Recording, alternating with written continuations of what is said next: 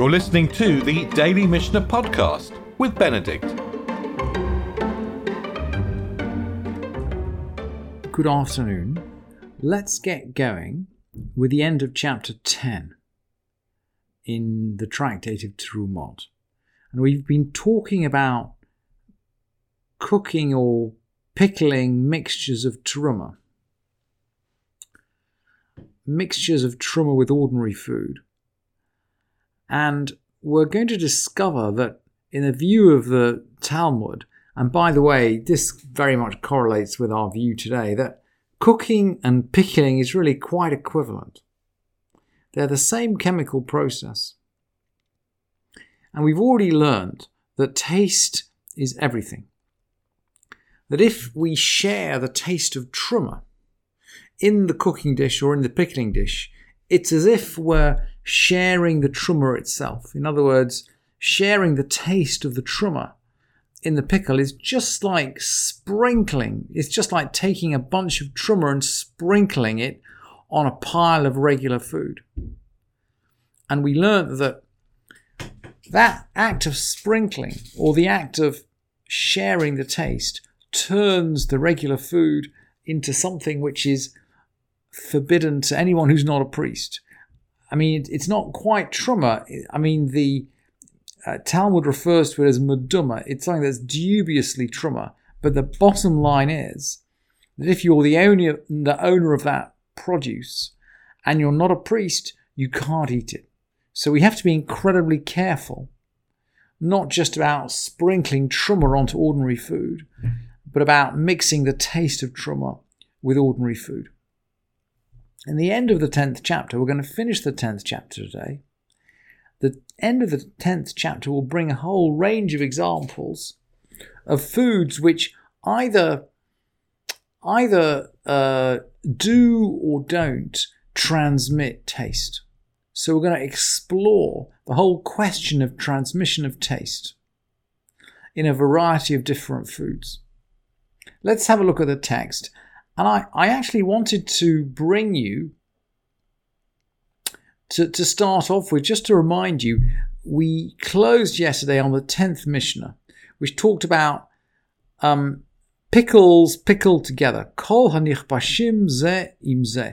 Everything pickled together is, is permitted, other than with um, other with them, other than those with chasit, and chasit is translated into Latin as allium. It's it's highly flavored stuff like onions and garlic and leeks, and we know from our experience that the onions can give flavor to anything else that they're in, and similarly, a truma of onions or garlic of leeks can give flavor to anything which it's it's sitting with.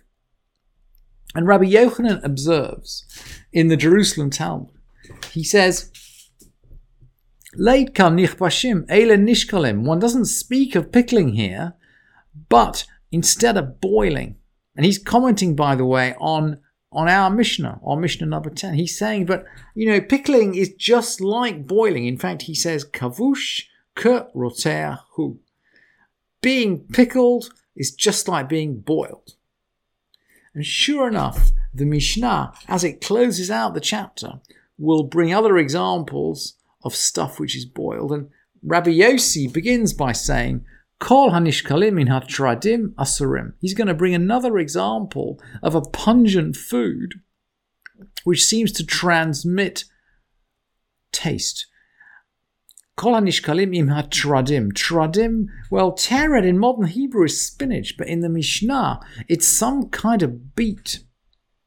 So uh, boiling with some kind of beet, and it's asur, mipnei shehem not nim etatam, for the reason that we've seen many times before in this whole chapter, because it gives taste. And Rabbi Shimon has a view that cabbage from an irrigated field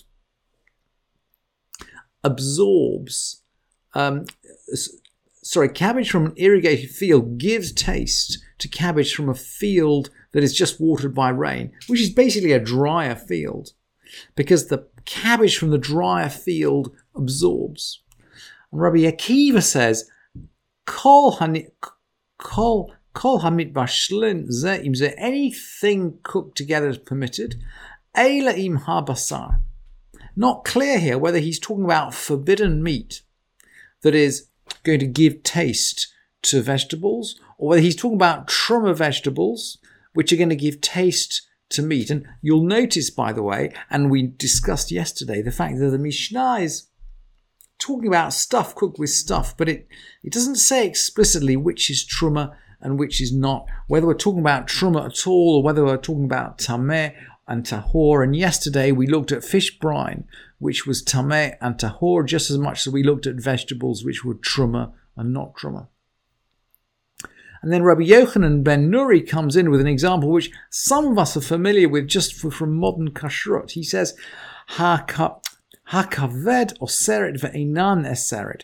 Liver makes other things forbidden. So if it but doesn't become forbidden itself. It gives off flavor, but it doesn't absorb. And that's characteristic of liver. It's got this very, very bloody texture. And uh, I mean, the halacha is that we don't eat it at all, actually, unless it's been roasted in some way in order to kind of dry itself up. But the halacha here is that it, it gives off, but it doesn't absorb. And the Mishnah then closes with examples of things that, a couple more things which absorb. So an egg, beit shenit bashla, bitvalin asurin. So we're saying an egg boiled with spices is going to absorb. It's always going to absorb.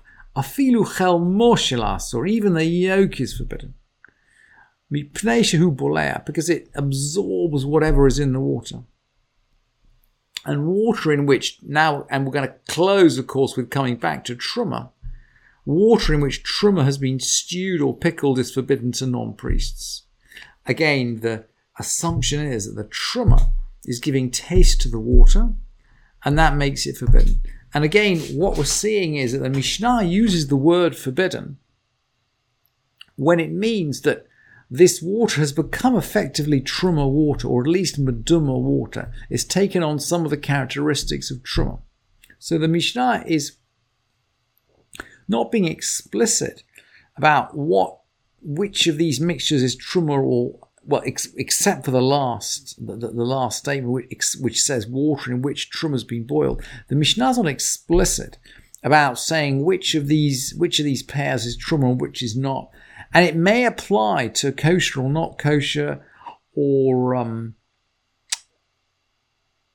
maybe to other combinations of vegetables. But the Mishnah expects you to know that the basic principle we're operating under is the principle of giving taste, and that um, the um, once we give taste, we pass on whatever characteristics are in the object which is doing the giving. That's the end of chapter 10.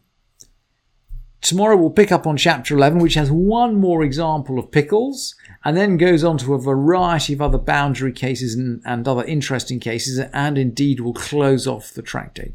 So tomorrow we will start the last chapter in the Tractate of Terumot, with one more example of pickling and then a whole bunch of other cases.